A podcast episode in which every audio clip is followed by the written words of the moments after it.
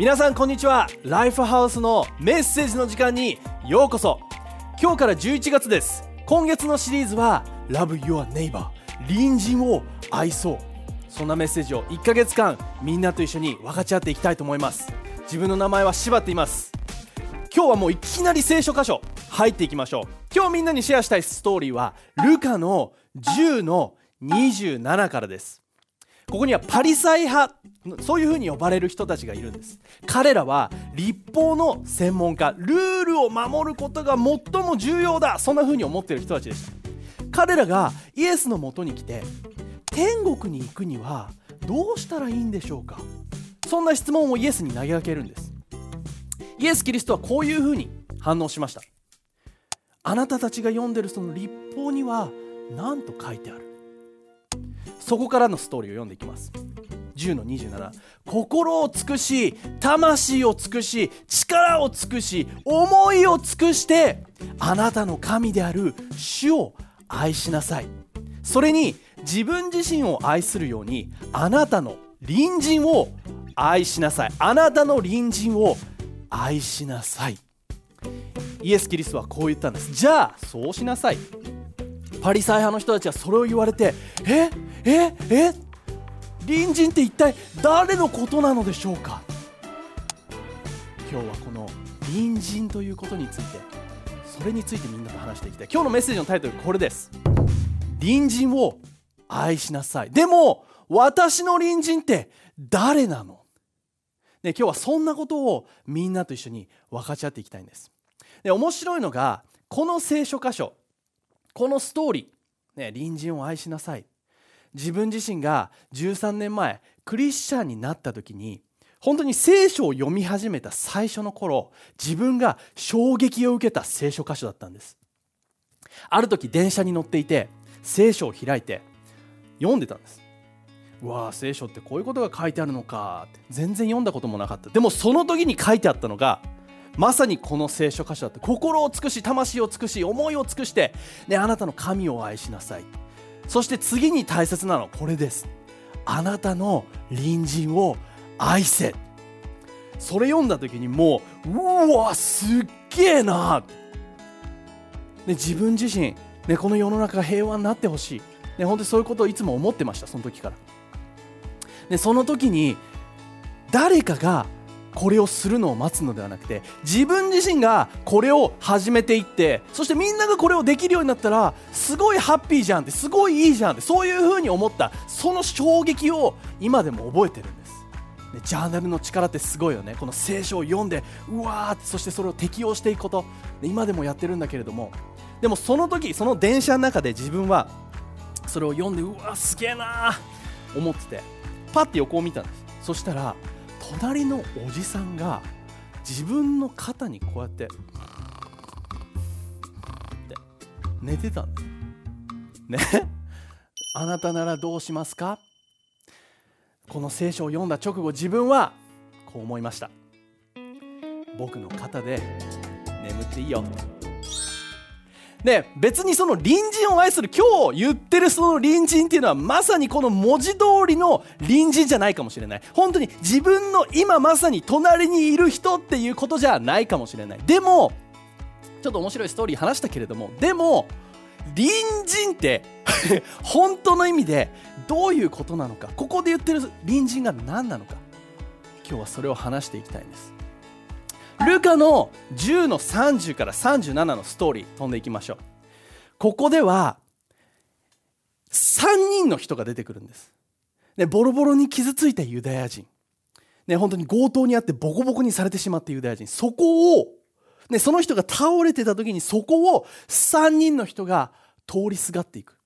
通りすがっていかないか。その3人の人たちがで通っていくんです。そのストーリーちょっと読んでいきましょう。エルサレムからエリコへ旅をしていたユダヤ人が強盗に襲われました。強盗どもは身ぐるみを剥ぎ取り有り金全部を奪う奪うとその人を蹴ったり殴ったり半殺しにして道端に放り出して逃げていきました。ちょうどそこへまず1人目ユダヤの祭司が通りかかりました。ふと見ると旅人が倒れています。でも面倒に巻き込まれたくなかったので道の反対側へ回り何食わぬ顔で通り過ぎていきました。しばらくすると今度はレビ人、ね、この人は、ね、神殿で仕える人です。レビ人が通りかかりました。彼も倒れている旅人を横目でちらりとだけ眺めただけで行ってしまいました。ところが常日頃ユダヤ人に軽蔑されていたサマリア人が通ったんです。ユダヤ人がボコボコにされてたんです。ねもう苦しんでる。そこにユダヤ人に軽蔑されているサマリア人がたまたま通りかかった。そして旅人を見つけたんですそのサマリア人はそのユダヤ人のことをかわいそうに思って急いでそばに近づいて傷口に薬を塗り包帯を巻いて応急処置をしてあげた。それから自分のロバに乗せてそして宿屋まで運んだ。一晩中看病してあげたんです。そして翌日その宿屋の主人にデナリ銀貨2枚を渡しあの人を看病してあげてください。足りない分は私が帰りによって払いますからと頼みました。さあ問題です。この3人のうち誰がこの強盗に襲われた人の隣人になったでしょうか？イエス・キリストがこのパリサイ派の人たちにこの質問をした。そして37節立法の専門家はこう答えた。もちろん親切にしてやった人です。その答えを聞くとイエスは言われた。その通りです。あなたも同じようにしなさい。ボロボロに苦しむ人がいてそこを通りかかった 3, 3パターンの人たち。ユダヤの祭司。神殿に仕えるレビ人。そしてユダヤ人に軽蔑されていたサマリア人。普通に考えてこの状況一般的に見た時に誰がこのユダヤ人に対して一番早くそして一番親切なアクションを取るか。自分もこのストーリーを最初読んでた時普通だったらこのユダヤの祭司だったりとかね、神殿に仕えるレビ人、ね、一般的にその、ね、ユダヤ人からしたらもう尊敬されるような存在の人たち。彼らがこのボロボロになった人を助けるんじゃないのかなと思った。でもストーリーが進んでいくとそうではなくてユダヤ人に軽蔑されていたサマリア人がこのユダヤ人ボコボコにされたユダヤ人を助けた。そういうふうに書いてあったんです。ちょっと自分のストーリーを話したい。でクリスチャンになる前自分はオーストラリアを旅してたことがあるんです。でお正月の頃ある町に着きました。でバイロンベイという町に着いて泊まる場所を探してたんです。一向に泊まる場所が見つからない。そしてバスバス停で次の町にもう行こうと思ってバスを待ってたんだけれどももう夜も遅くてバスも走ってない状況だった。そこにある一人の中年男性が通ったんです。そしてその男性は僕に声をかけてくれた。泊まるとこがないの。で自分は荷物をたくさん持っててそうなんですよ。今日もう野宿するしかないかもしれない。そしたらその男性は僕にこう声をかけてくれたんです。よかったらうちに泊まっていいよって、ね、そして僕はその僕はその男性のところに行ってそして一晩泊めてもらうことにしました。でその男性のところに行くとびっくり。自分みたいな境遇に遭ってる人がいっぱいいたんです。でそしてリビングルームに座ってそのおじさんに自分は質問したんです。で見る限りね、旅人の人たちがここにこうやって集まってるけれども、ね、おじさんは僕にも声をかけてくれたけどなんでそんな風にして声をかけてくれたの？なんでこんなに似たような境遇の人たち泊まる場所がない人たちを、ね、家に招いて泊めてあげてるの。そしたらおじさんは僕にこう言ったんです。で自分もちょうど君みたいな年の頃に旅をしていた。でそして全く同じような境遇にあったことがある。で泊まる場所がなくて、ね、野宿をしなきゃいけない状況すごく困った。だから自分が決めたことそれは将来自分が家を持った時住む場所を持った時もしその町に人が来て泊まる場所がないのであれば自分の場所を提供してあげよう。でそのおじさんの周りにはたくさんの旅人がいていつも笑顔にあふれていてでそのおじさんもすごく温かい笑顔を持った人でした。今でも忘れない。い本当にそのおじさんが僕にしてくれたこと。で本当に今でも忘れない。感謝でいっぱいです。でもこのおじさんは自分自身に、ね、その何か求めてそれをしたのかって言われたらそうじゃなかったんです。もちろんお礼に止めてくれたお金は払いました。ね止めさせてくれた場所はもうごくごく普通のそのおじさんの家です。で特別何か余計に持ってきたわけでもないし、ね、すごく特別なことをしてくれたわけじゃない。もちろんそのしてくれた行為は特別だけれどもエキストラな何かを与えてくれたわけじゃないです。ただ寝る場所をくれた壁があって屋根がある家を与えてくれた。このおじさんにとってのメリットは何だったんだろう？そしてこのサマリア人ユダヤ人を助けたサマリア人にとってのメリットは何だったんだろう？隣人を愛していく上で隣人を愛そうその隣人を愛するという行動の上でまず一つ目に大切なこと。それはみんなに注目してほしいこと。それはこのおじさんもそうだしこのサマリア人もそう。メリットがないのに助けてくれたっていうことなんです。自分のためにその人を助けるんじゃない？その人を助けたいから助けてあげる。その人が困っているからこそ助けてあげる。で常日頃からユダヤ人サマリア人は軽蔑されていた。でサマリア人からしたらこの道端で倒れているユダヤ人っていうのは、ね、文化的に考えたら、ね、愛し愛しやすい人なのか、ね、助けやすい人なのかそうじゃなかったかもしれない。時に俺たちの人生でも似たようなことがあるかもしれない。でもあなたにとって私にとって俺たちにとって助けるべき存在っていうのは誰なんだろう？あなたにとってのユダヤ人は誰なんだろう？でもしかしたら今この時代考えてみて、ね、道端に倒れてる人っていうのはなかなかいないかもしれない。大事件です。道端にバタン倒れてた。でも学校や職場を考えてみて一人ぼっちになってる人いない？あるいは自分の周りを見て見てみて元気のない人。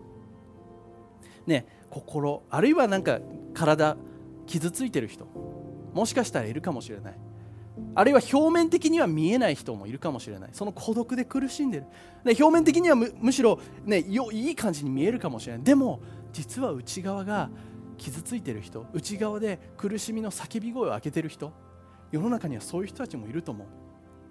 俺たちの周りを見てみようよ、ね、このサマリア人は自分の徳のために彼にメリットがあったからこの強盗を助けたわけじゃない。でも助けたいから助けに行った。周りを見ていて困ってる人がいたからこそサマリア人はもう体が反射的に動いたと思う。そしてその助けの手を差し伸べたと思う。私が助けるべき私が手を差し伸べるべき人は誰なんだろう、ね、サマリア人そして俺自身が会ったあのおじさんは何で助けたのか。助けたいから助けてくれた。困ってる人がいたから助けてくれた。別に誰得なのか、ね、その人の得なのか違う。別にその人がそれをやることによって何か得ることができるのか。そうじゃなかった。そうじゃなかったとしても隣人を愛してるがゆえに自分の周りにいる困ってる人を助けたいがゆえに助けてくれた。これがこのイエス・キリストが俺たちに教えてくれてる隣人を愛するっていうことだと思う。その隣人っていうのは俺たちの周りにいる困ってる人たち俺たちの周りにいる助けの手を求めてる人たちのことだと思う。隣人イコール文字通り隣にいる人ではないです。さっき俺が電車の中で話した横に寝てるおじさん。確かに隣人だけれども。でもそういうことを言ってるんじゃない？隣人イコール困ってる人。周りにいる困ってる人。助けを必要としてる人。隣人を愛そう。その困ってる人たちに助けの手を差し伸べていくっていうこと。じゃあ愛ってどういうことなんだろう？愛そうってどういうことなんだろう？自分はこういうふうに思う。でその人の持っていないものを与えてあげる行動。その人のニーズを満たしてあげる行動。その人が困っている強盗がもうボロボロになってあ強盗がじゃない。ユダヤ人が強盗に襲われてボロボロになって助けを求めているのであれば傷口を処置してあげる。で彼の体が休まれる場所に連れて行ってあげる。このサマリア人のした人サマリア人のサマリア人の人がサマリア人の人サマリア人がした行動はその愛の行動だった。まさに隣人を愛する行動だったと思う。で俺たちの人生の中にもいろんなニーズがあると思うんです。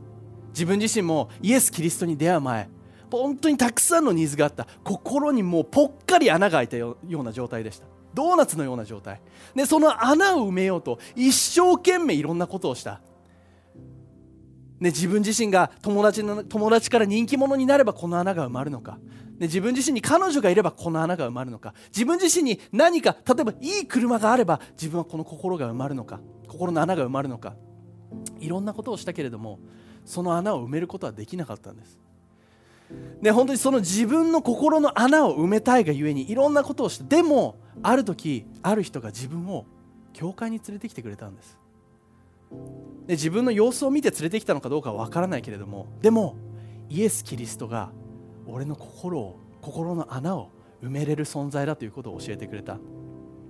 自分自身はイエス・キリストについて全く何も知らなかったけれどもでもそのイエスというものが俺の心を埋めてくれるのであればイエスというものが俺のニーズを満たしてくれるのであればイエスというものが俺自身の人生をいい方向に変えてくれるのであれば俺はそのイエスを信じてみよう。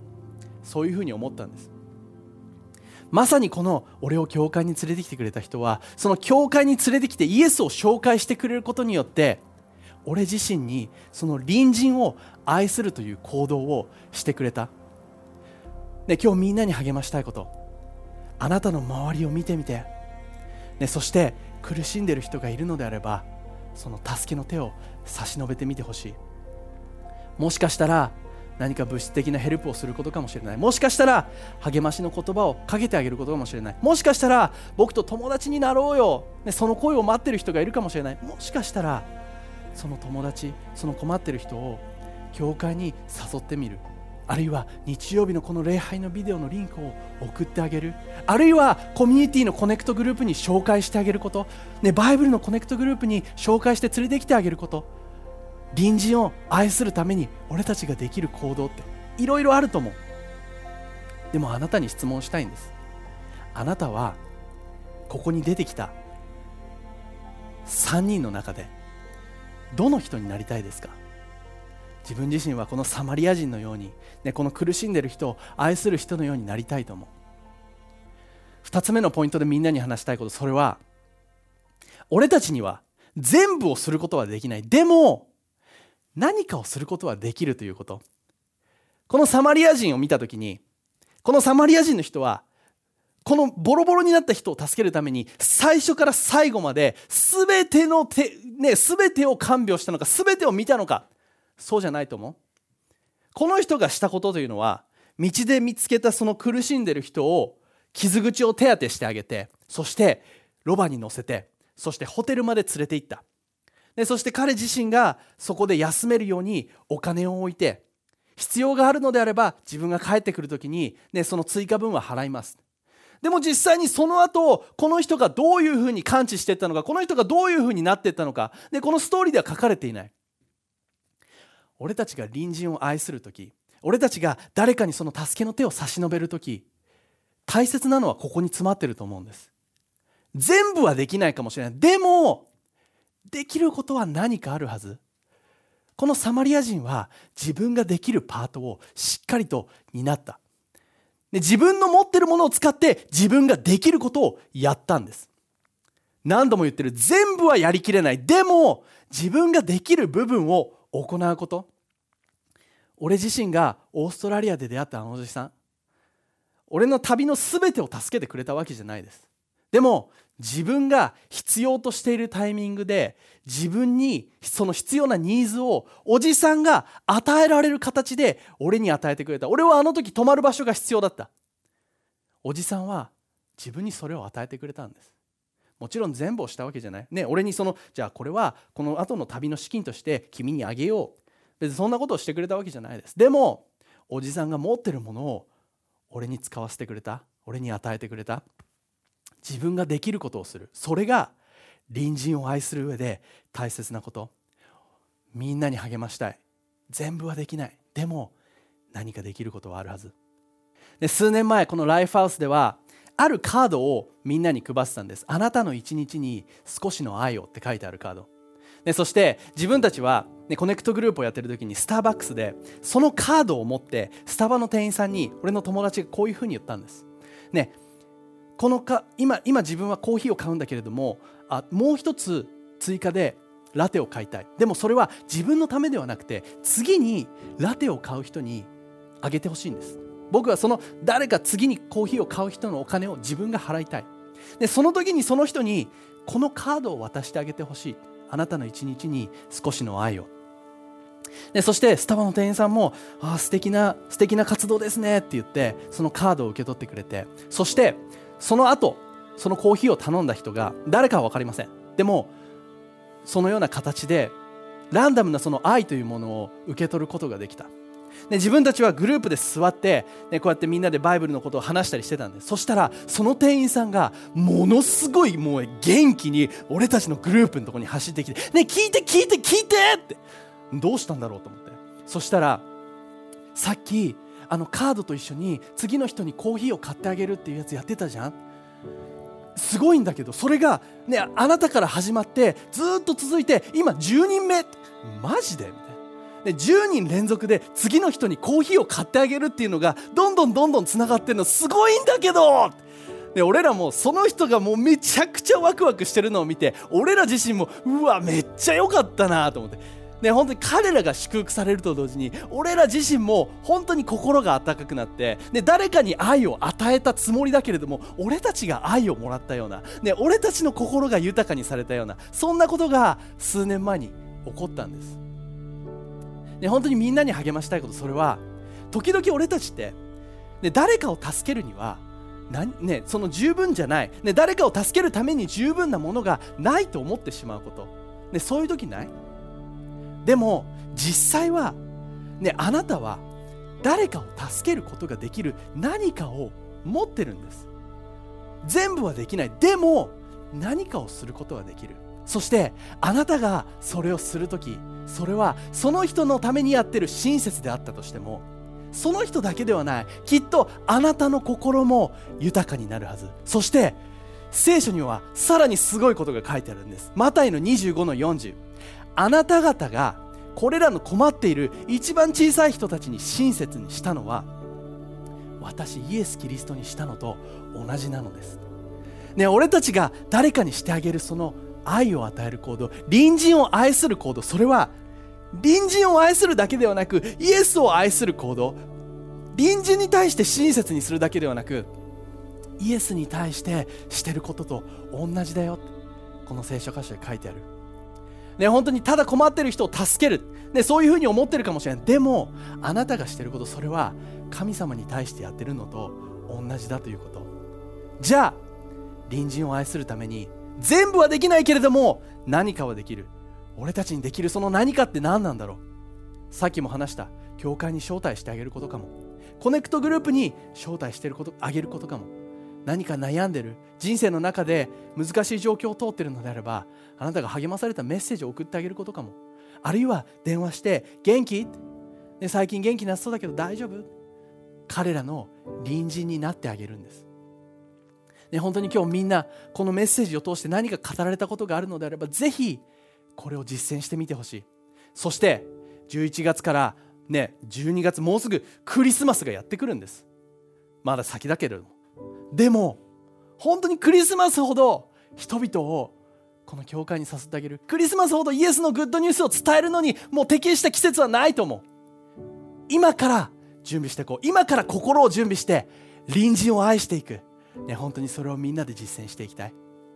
最後に今日このメッセージ祈って終わっていきたいんです、ね、本当にもしかしたら自分の中で、ね、この隣人を愛するってどういうことなんだろうな。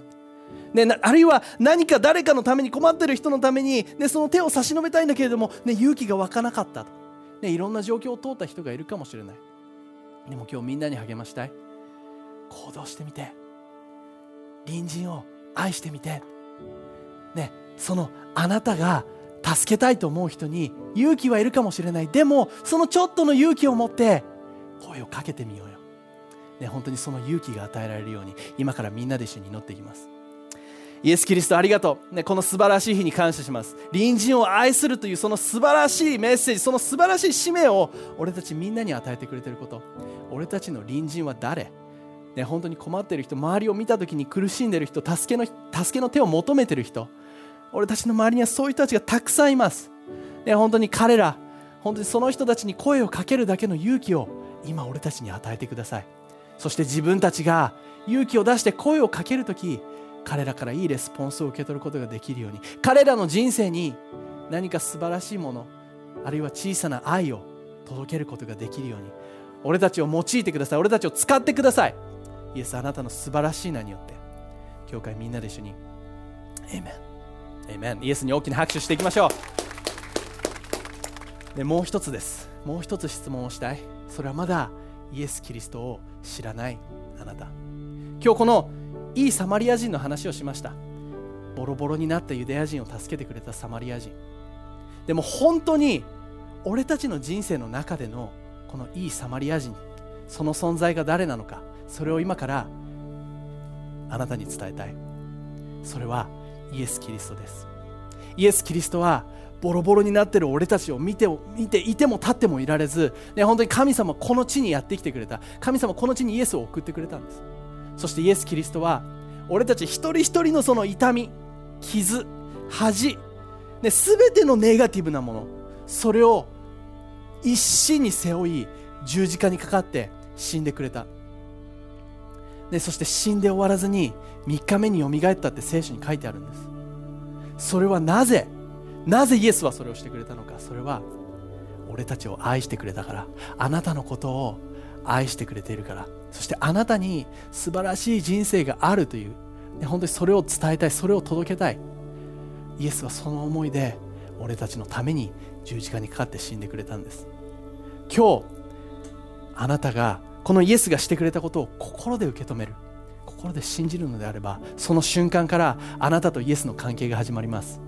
今から自分が3つ数えて今と言います。